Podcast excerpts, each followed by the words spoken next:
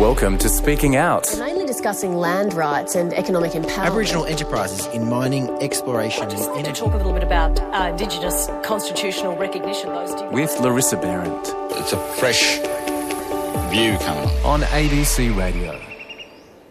how do you get a fair jury trial when three out of four of the witnesses have, have a negative bias against your client? It's likely to affect decisions made by police officers in regards to whether charges should be laid. And I've heard it many times, as the other lawyers on this panel will have, the times when police are called to an event and the black fella, the First Nations person, gets arrested because the white fella says they started it. Australia's shame how the justice system is failing First Nations people. This is Speaking Out. I'm Larissa Behrendt.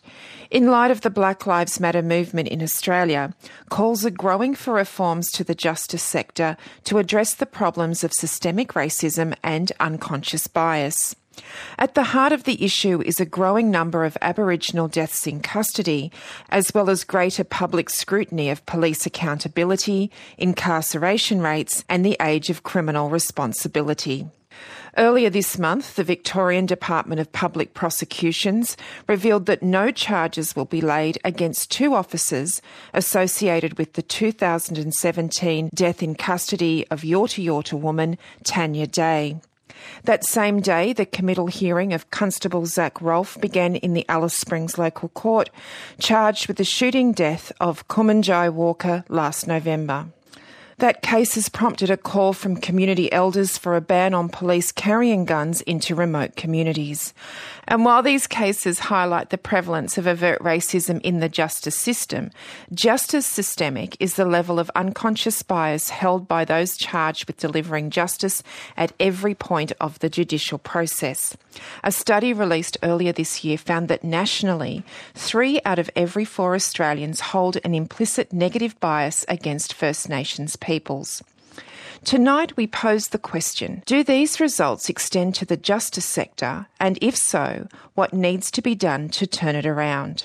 You're about to hear from some of the country's leading legal and criminal justice experts as they explore the impact of racism and unconscious bias in the justice sector. Joining me in conversation this evening are Central Australian Aboriginal men's health expert Alan Palmer, barrister and co senior counsel assisting the Royal Commission into the protection and detention of children in the Northern Territory, Tony McAvoy SC, and professor in the Faculty of Law at the University of Technology Sydney, Thalia Anthony. To kick off the conversation, it's my pleasure to introduce Warlpiri Elder, Uncle Ned Jampijinpa Hargraves. Uncle Ned is the chair of the Warlpiri Justice Committee and he's an interpreter who works with the courts. Uncle Ned, you've devoted many years to advocating tirelessly for justice for your people. Can you take us through some of your reflections on how the system is currently working? I think the first thing that I need to talk about is uh, when they brought the intervention to us, um, we were flooded with army, with the police, and with those social career workers who actually came along and um, gave us what we needed to do. And watching the things happening, there were things happening, and every time we were tight, we were tied down because we could not move a muscle, we could not do a thing about all these things that that the intervention brought to our attention. So really, to us, it was it was frightening for the whole community to have these career, the army, the police there at the same time. And also, they've also built seven million dollar police station. Seven million dollars police station. That money could have gone to our community, our needs, to our children, to our programs that we needed so badly, so badly. And that seven million was built for kardiya. And what's for us? What they given us? They given us seven million dollars a police station. And that money, it's not, I think it's not well rested to kardiya, to us especially, and um, left us with emptiness and sadness and trauma. And the second story that I like to tell is um, Walker. He was a young fellow. He said he was 19. And um, why is it that 435 of our loved ones uh, being tortured or being shot or being treated really bad in policemen's custody? Why? Why? 435 of our loved ones were either shot or treated really bad. And uh, in that same situation, there was a, a massacre in 1928. And um, they brought in the, a policeman, a soldier who was in the army shooting people. That is the same thing that had happened here in Yuendumu. That's the same thing, shooting our loved ones, our people. So we want justice. We want justice. We want justice now, right now. We want justice. And um, it leaves us tormented and also worried, thinking about what's next, who's going to be next. We as a community, right across the Central Australia, as well as to the top end, Queensland, South Australia, we would like to say this. And I would like to say this on behalf of my community, as well as many other communities. We want to say, we want justice, we do not want guns to be worn in right across the Central Australia WA top end. We do not want guns because it terrifies us. Because we don't know who's coming around that corner. We don't know. And that's why we want justice and we do not want guns to be worn. Thank you, everyone. And hope we, we as Yapa, you know, kardiya's out there that should listen to us. Dr. Gyampi, I wonder if we could just ask you one question because I know when we spoke the other day, you're also very good at explaining how important it is for the community to take control of these justice issues. And I wonder if you could talk to us a bit about your views about how some of these issues around, you know, looking after the behaviour of young people needs to come back to the old people rather than be in the criminal justice system we always talk about young people and we talk to them and to be steady, steady, steady, steady because of what is happening right now, you know, in Central Australia, Nellis in and Yuendumu. To our young people, we say to them, look, be calm. The day that that young fellow was taken away, everybody wanted to burn the police station. And we were we were, we were frightened ourselves because we were we were no no no that's not going to happen. Just be calm. Let it go. So we're teaching our people, our young men and girls, to respect our culture and to respect kardiya's culture, even though they don't, you know, they don't do it the other way. But we do that because we feel that we don't want to be looked at. Yapa always are mad. You know, they're crazy. They don't listen. They want to wreck everything. No. That night was a very special night. Everybody was calm. They wanted to burn that station, police station. They wanted to burn it. But uh, some of our elders was there. Harry Nelson, Eddie Robertson, and a few others were there. And uh, we we told them, no, let it go. So we want to control our community. The intervention took our rights, uh, left us empty because um, they think it's best that to, you give away your culture and you know don't worry about it. No, that's not true. God has given us Jukurrpa. When I say Jukurrpa, dreaming, a glory. He's given that to us. And we want to maintain it, not to lose it, but to keep it for our children's children, keep it strong so that we can continue teaching, learning the country and the geography. That's what we want to do. So we want our rights back. We want to be able to control our community in our way. Thank you, Nakamura. Thank you so much, Jampijinpa. It's really important for us to hear from the community, and you've been such a wonderful spokesperson. And, and it, mm.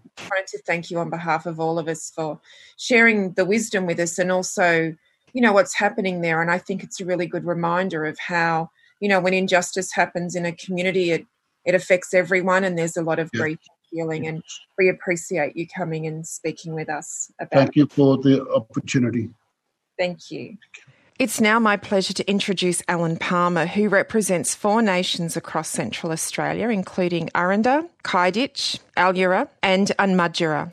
Alan has done some remarkable and consistent work at the coalface around empowering communities in the criminal justice space, particularly with youth and alternative sentencing. Alan, can you talk a bit about the work you've done around better ways that can be used for young men and boys when engaging with some of these issues? Righto. Um, I'm just going to talk about my experience with the Northern Territory intervention. When it first came about, it created a lot of angst in the community. It created a lot of uh, frustration and fear, particularly with Aboriginal men. Because if we remember, it attacked everything that is identifiable as an Aboriginal man an Aboriginal man through law, um, an Aboriginal man through the culture, our society, our entire civilization, our entire existence. And it seemed a bit like the authority was showing the dominance to reflect that other Aboriginals around Australia will see this and reflect on their own people to say, all right, here we are, going back down this road again of calling us savages, calling us what have you, just reiterating that stigma and stereotype of Aboriginal people, which goes against uh, all aspects of our society as Aboriginal people. I've had the privilege and have the privilege to see behind the curtain, so to speak, to see the beauty that is the fundamental basis of what gives us our societal structures as Aboriginal people, the oldest continuous living civilization on the face of the earth, the beauty that keeps us in line with our country and our family and our kinship, the inclusiveness of our society, the sharing, which the intervention came and totally broke down. Um, it created new stereotypes. It disallowed uh, men in particular, in particular fathers, the way that they engage with their children. We're still seeing the effects of the intervention today. Some aspects of it, some people argue that they were good. So some people will argue that the intervention has done nothing but create further disadvantage for Aboriginal people, which I would have to agree. There was a point in time here in Central Australia where Aboriginal children were seen as an accessory to white people. They were adopting Aboriginal people because of the monetary incentives and, and what have you.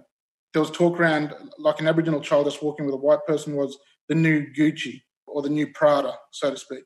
And we've seen all of this take place and, and play out. And even today, you could drive down through the centre of town and see mobs of kids. I think as young as five. And the blame is always back on the parent or the parents. And that's, that's something that's debilitated. Parents is plural, there's a mother and a father. And as much as we should protect and save our women and children, we should be thinking of families and empowering families. Other things that have come out of the intervention are laws and powers that are given to police, which contributes to the overrepresentation within our prison systems. The sad thing that happened in Yuendumu, I could say, was a part of the intervention because where it was, the police officer did not need a warrant to enter the dwelling. Mm. There are laws in Central Australia where there are armed auxiliary police officers that stand and man the bottle shops. For what reason, I'm not sure. Why do they need to be armed? I had a run in at, at one of the bottle shops. I went to the police station just to see what was an appropriate question to be asked whilst purchasing um, a legal substance in the country that we live in. To the response of the officer behind the counter, he said, Well, as part of the investigation, it is up to the officer's discretion to ask questions to see if there is a crime that is about to be committed or has been committed. So, a prescribed area in the Northern Territory is anything that's attached to Aboriginal land that has the title Aboriginal to it, which people aren't allowed to buy alcohol if you come from a prescribed area. But if you're a person of colour, then it's up to the armed police auxiliary officer to determine if you're going to be interrogated there on the spot, which seems a little bit biased in itself because you could be someone who's behind a car that's um, of non-indigenous people that seem to go through with no no no hassle and no drama to when you approach the questions are a little bit more intimate. The intervention has has given powers to the authority that has disempowered us as people. Aboriginal men through our system it is a man's responsibility to take care of the law the culture the country and the family. We have an obligation to fulfill for our families. By them attacking Aboriginal men, it has created the disconnect. And because there's a disconnect, we, we now have a generation of youths that are disconnected from their country, their law, and their families. because a child can turn to their parent or their guardian and say, if you discipline me, I'm going to call the police and I'm going to welfare, which creates what? It creates confusion and frustration within the person, within the parent. Hands are tied. Yeah, I think we'll go to the question. I mean, there's so much in what you say, and and I think it's it's really powerful to hear how something that was brought in ten years ago still has so much, well, more than 10 years ago now, is still having these ramifications. There so much in what you said that we could ask you more about. But I guess a couple of the things that I wondered if you'd like to speak about. One is you talked about that negative stigma on men. Men felt that Aboriginal men felt they were being surveilled, they were being judged. And I wondered if you could talk about the really important work that people like yourself in the community are doing to build up confidence in particularly younger men because yeah. as you said that's a real issue. Um, i think it'd be really great to hear how the community yeah. is taking back control of that. Yeah. So there are two outcomes that came about right? One followed status quo. We need to stop violence. Stop the violence. Stop the violence right? And the other went behind the scenes and thought well how can we re-engage and re-establish the roles and responsibilities the obligations that men have? We have to start with the young people so we've developed programs over uh, over time.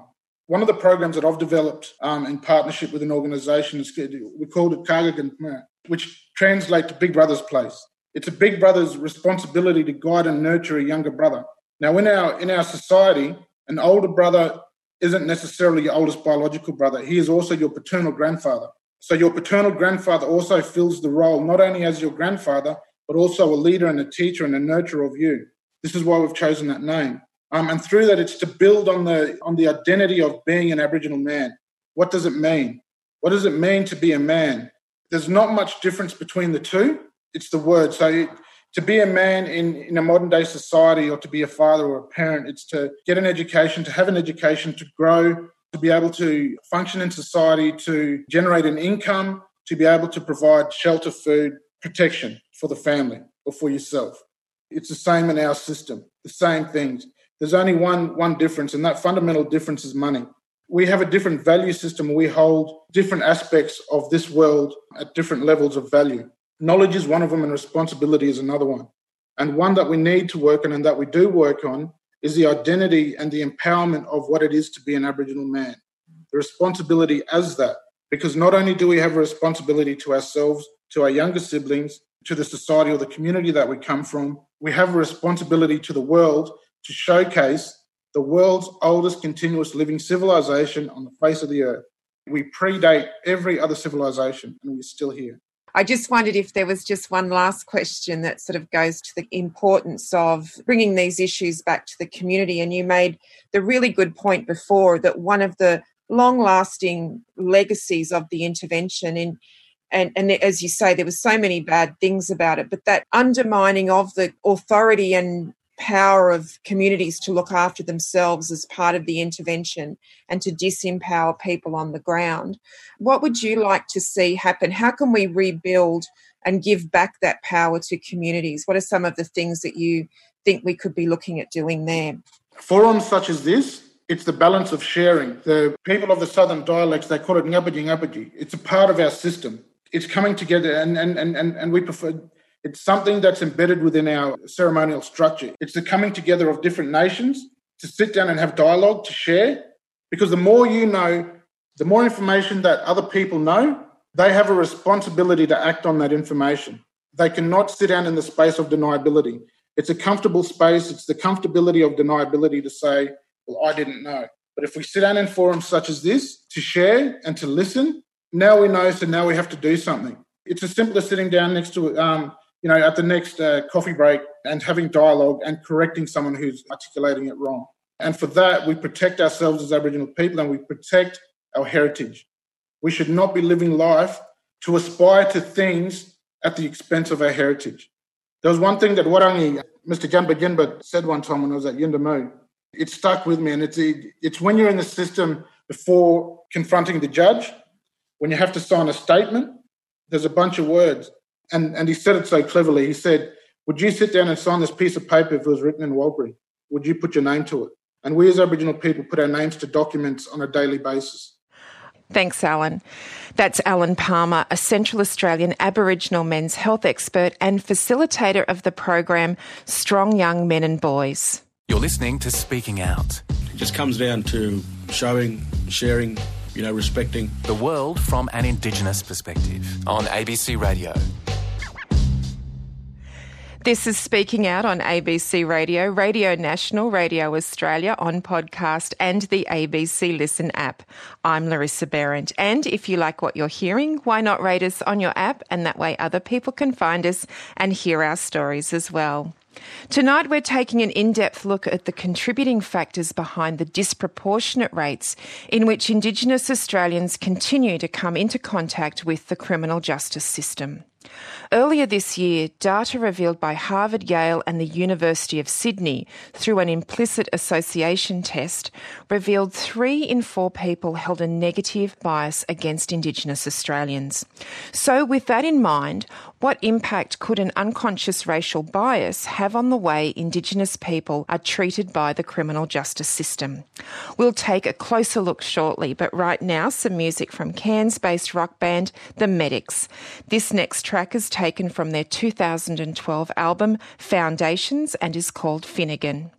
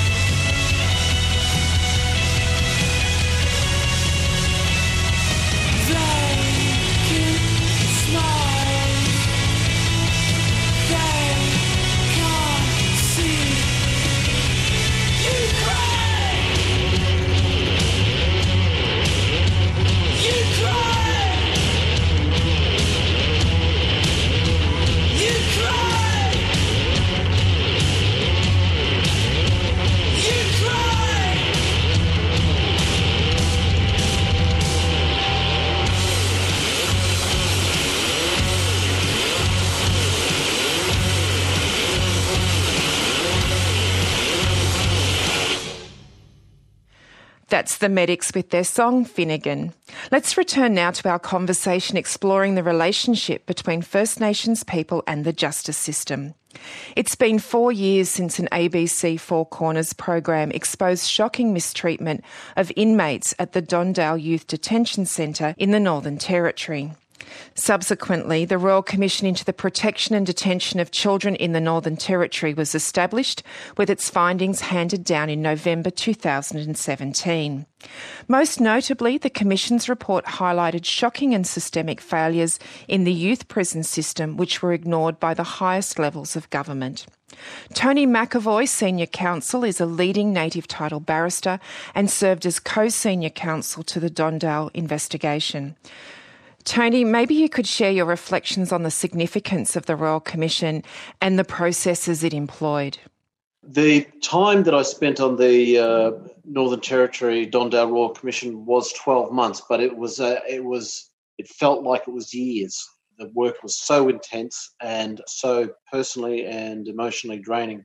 I don't want to comment any more on on the internals of the Royal Commission. I, what I want to say though is that what we saw in the Northern Territory during the course of that Royal Commission was a deeply, deeply entrenched level of racism that permeated through all levels of government and the media. The, the Northern Territory economy relies on First Nations people being sick and being incarcerated and communities being dysfunctional. I got the impression very strongly that the bureaucracy did not want to see those problems that heartache and pain in those communities remedied because that would mean that they were without that income and revenue and those jobs. They live off our illness.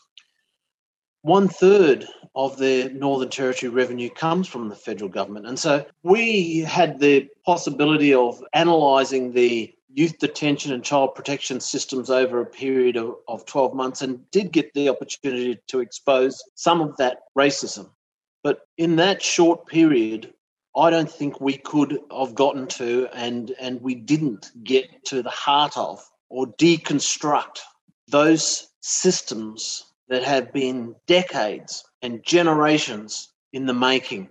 What we saw in the Royal Commission is a result of a treatment of Aboriginal people in the Northern Territory for a long period of time that regarded Aboriginal people as people who could be told what to do and people who could be locked up and people who could be deprived of their rights. So even if we could expose and deconstruct all of those things in the Royal Commission, the system that is built up around that level of systemic and deeply institutionalized racism has its own inbuilt defense mechanisms to outside criticism, such as that that we might make from a, a Royal Commission. One of the common retorts that I heard in the Northern Territory, directed at myself and other lawyers who had come from different parts of Australia to try and bring some objectivity to what was happening in the Northern Territory, was that Southerners didn't know the reality of the Northern Territory. Or, just as common, this is how we do things in the NT to justify discriminatory behaviour and treatment. And so it is that the bureaucracy and the wheels of government and the economic systems all rely upon the oppression of the Aboriginal people in the Northern Territory for their existence. And it is very difficult to break that down and to change it. But we must. We must, for all of our brothers and sisters in the Northern Territory, we must continue to challenge it and seek to break it down the reality, though, uh, is that many people outside of the Northern Territory like to think of the racism there as unacceptable. But that same systemic racism and institutionalized racism exists throughout the rest of the country. It is simply writ large in the Northern Territory because First Nations people make up a third of the population and it comes out on the big screen, so to speak, so it's impossible to miss. But in the southern states where Aboriginal people make up 3% of the population, it's just not in everybody's face every day. So people from the other states have no reason to be smug or look down upon Northern Territorians, in my view. One um, recent confirmation of that view is is the report that was released by uh, Mr. Shirodkar from the ANU on implicit and unconscious bias. And that report, um, released in June, I believe, found after 11,000 tests were undertaken, so a very good sample, that three out of four Australian people have an implicit or unconscious negative bias against First Australians. And that report received coverage for a day in the media and then slipped out of everybody's consciousness. But for people like me who work in the justice system and see it played out every day, that figure stuck with me. That figure is something that one sees very strongly played out in the Northern Territory. On that point about that report, how should those findings be understood more broadly in the justice sector? Well, as soon as I heard that report, I thought, should those figures be applied to the justice sector? Is there any reason why we should not accept that three out of four people involved in the justice sector uh, have a negative implicit or unconscious bias against Aboriginal people? And I couldn't see any reason why not. Three out of four judges in the justice system will have that negative bias. If that's the case, how do we guarantee that First Nations people ever get a fair trial? You see, if you dig down a little, you might think that unconscious or implicit bias is likely to affect things such as the weight that a judge will give to the evidence of a white person as opposed to contradictory evidence from a First Nations person, or whether the judge accepts the evidence of a, an offender that he or she feels remorse about their activity and they should be given leniency on the basis of that remorse or whether they're likely to reoffend and whether they're suitable to be granted bail or in relation to the circumstances around the offence. This unconscious and implicit bias at that really high level of three out of four people, I think, on its face, would appear to have a very dramatic effect on the administration of justice. It's likely to affect, for instance, the assessments of witnesses made by juries. How do you get a fair jury trial when three out of four of the witnesses have, have a negative bias against your client? It's likely to affect decisions made by police officers in regards to whether charges should be laid. And I've heard it many times, as other lawyers on this panel will have, the times when police are called to an event and the black fella, the First Nations person, gets arrested because the white fella says they started it. And the police disregard the view of the Aboriginal person. It's likely to affect whether somebody is warned and sent home. And so we see from a report that came out of Western Australia earlier this year in relation to a, a, it's a minor thing, but it was in relation to police issuing fines for traffic offences for speeding. And it was found in this report that where the speeding was as a result of a camera, so that there was no human intervention, Aboriginal people in Western Australia had a lower rate of fine than the rest of the community. But where that speeding ticket was issued by an officer, they were 3.9 times more likely to be given a ticket. And that figure, it seems to me, reverberates through the whole of the justice system. And so, how can we expect that police will exercise all of their various discretions in a manner that is unbiased against uh, First Nations people? How do we know that they're not going to make a decision to search somebody's car or bag because of bias? or whether they should conduct a strip search or a body cavity search. And we heard the Attorney General in Western Australia just uh, a few weeks ago talking about a mother who presented herself at a police station because she was in hospital at the time when she should have been a witness in a domestic violence matter. And the prosecutor asked for a warrant to be issued against her. When she turned up at the police station, they arrested her and then they cavity searched her and they held her overnight. And The Attorney General in Western Australia said this would not have happened to a white mother from Cottesloe, but it happened in Western Australia to an Aboriginal woman. And, and that's consistent with a bias against Aboriginal people. So it's likely, it seems to me, that those biases also affect the decisions of corrections officers and parole officers and child welfare officers. So the question I, I ask myself, because I sit on all of these committees internally in the justice system, trying to figure out how to make the system fairer for my people. And I ask myself, what must the justice sector do about it? Does it engage in a process of self awareness and find the mechanism to deliver some structural and cultural change to ensure that the biases are, are known, how they actually know how much these biases are affecting the delivery of justice, and then they do things to remediate and ameliorate those biases. Or does it say, like um, we heard the Minister for Police in New South Wales say a few weeks ago about the officer that face slammed, body slammed the, the young man into the pavement and put him in the hospital? Um, that, oh, well, the officer would think that he had a bad day in the, in the office. So the question for the justice sector, it seems to me, is does it ignore it? Does it ignore this latest report and hope that we will go away? Or does it grasp the nettle and confront and look at itself in the mirror as it's doing in respect of sexual harassment at this very point in time? So they're my observations about that report. And I think that we need to hold on to that report and we need to put it in people's faces, in the justice sector's faces, and say, you need to confront this. You need to think about what this means for the way in which you deliver justice. And you need to make some changes. I've got to say this, and it's, it's my own observation that at its very heart, the Royal Commission into Aboriginal and Torres Strait Islander Death in Custody report from 1991 was pleading for cultural change in the systems that affect Aboriginal people in the justice sector. It had Aboriginal Justice uh, Advisory Committees established. It talked about cultural awareness training.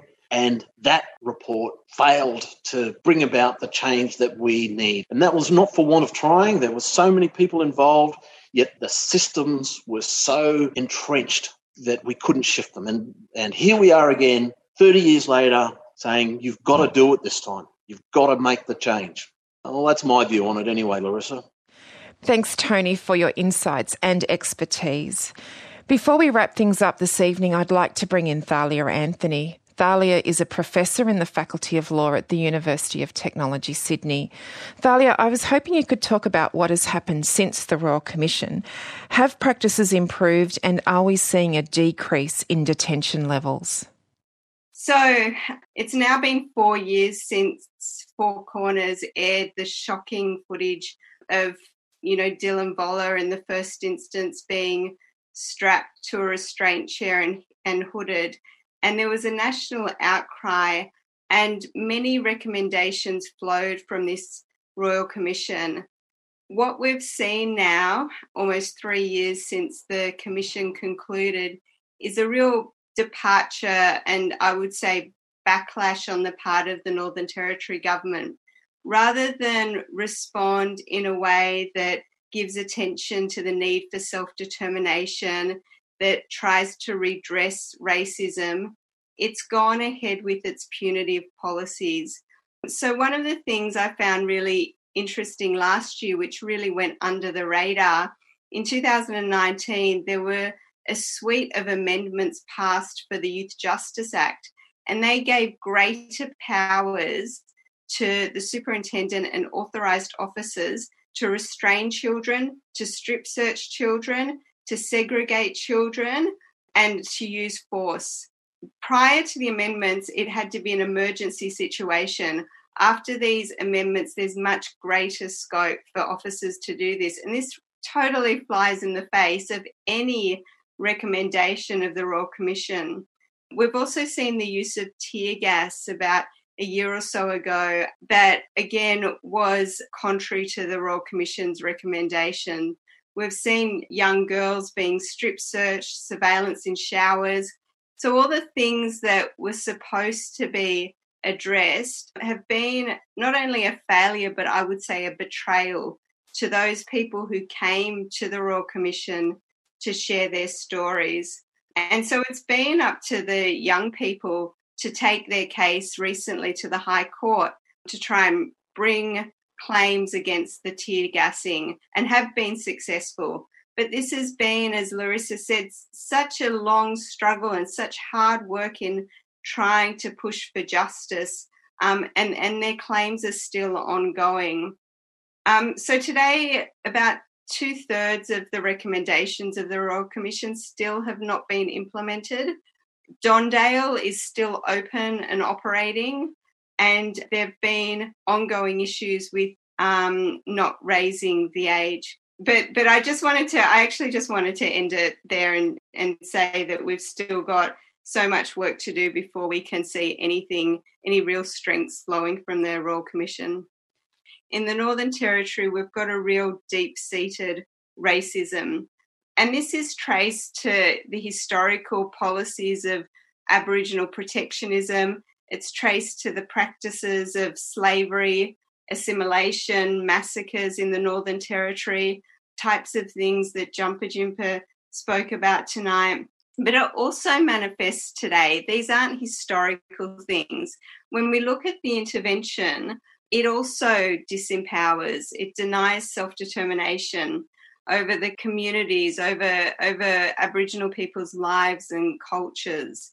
And what we heard in the Royal Commission, and this includes from Aboriginal people like Pat Anderson, Muriel Bamblett, also Larissa, talk about how when you have racism through a policy like the intervention, it plays out in detention centres, it plays out in how the police treat young people.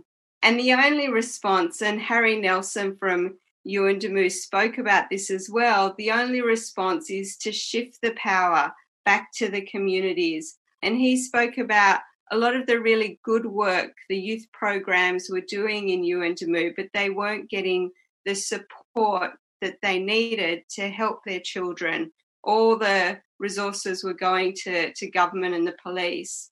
There were also calls, I think, as part of the campaigning around the Royal Commission that children should be on country, not in custody, and that there should be kids kept in family and culture, not taken by child protection, and that there needed to be people held to account for the abuses.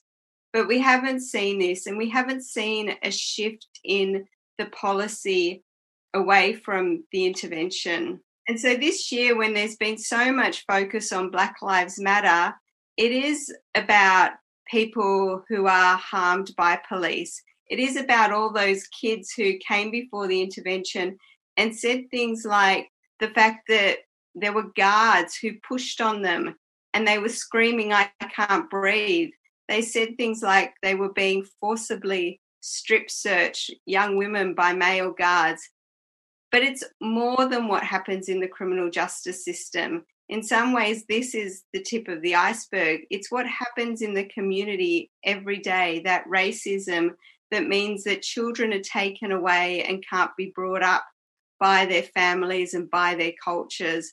And, you know, Tony gave a really, I think, compelling explanation of how unconscious and implicit racism when it operates on that level, no section of society is immune. But I think the real tragedy of the situation in the Northern Territory is that many of these kids are taken away and they can't be brought up in language, in culture to know their skin groups and to pass this on to the next generation. And I think that we need to remember that, you know, the Northern Territory shows how racism is not only unconscious, it's also very explicit. The Racial Discrimination Act was suspended to allow the intervention. In this country today, we continue to have this intervention, and it simply has to stop if we're going to stop what happens in detention, but also what, what happens in communities and in families. And so Unfortunately, the Royal Commission, while I think it did bring together many um, people to tell their stories, it didn't have the necessary impact to really make a change, not yet. And so we need to keep telling these stories before we see change. Thanks, Thalia. That's Professor in the Faculty of Law at the University of Technology, Sydney, Thalia Anthony. You've also heard from Chair of the Warlpiri Justice Committee, Ned Jampijinpa Hargraves, Aboriginal men's health expert Alan Palmer, and leading native title barrister Tony McAvoy SC. To take us out tonight, we'll leave you with some music from Mau Power and Uncle Archie Roach. Released in 2014, Freedom is a protest song which invites us all to move towards a more unified future.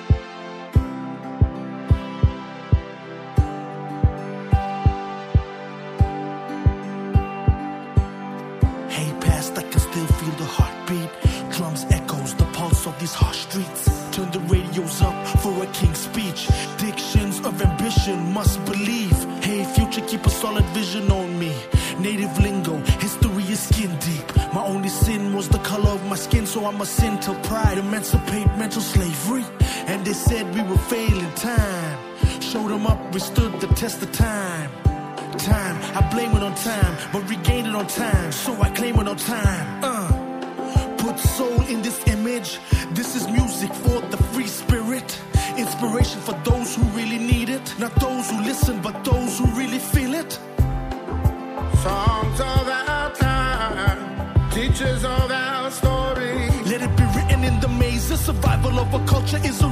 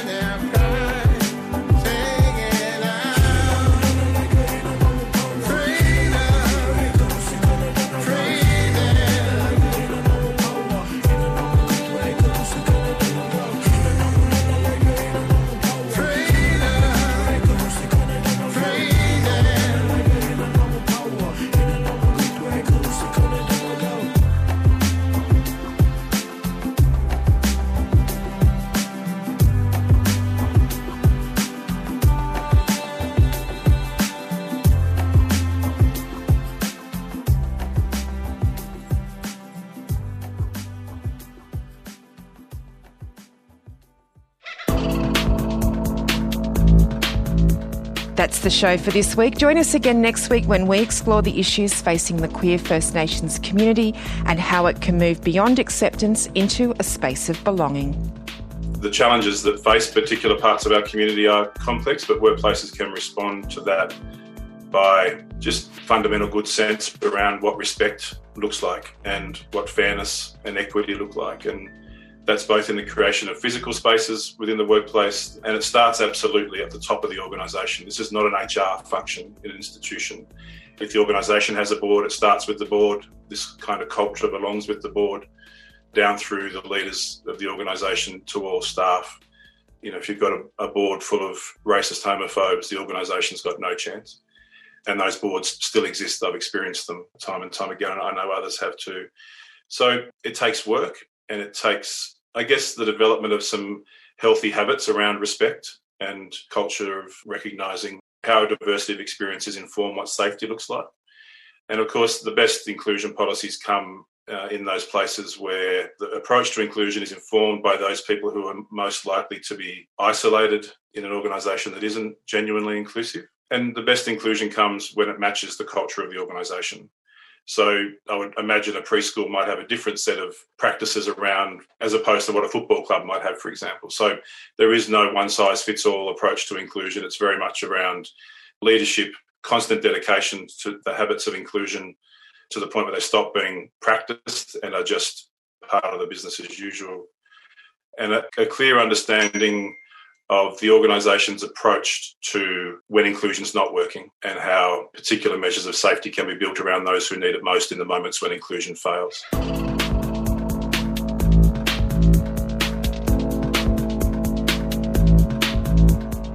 Speaking Out is on Facebook and you can email the program speakingout at abc.net.au. We would love to hear from you. I'm Larissa Behrendt and this is Speaking Out.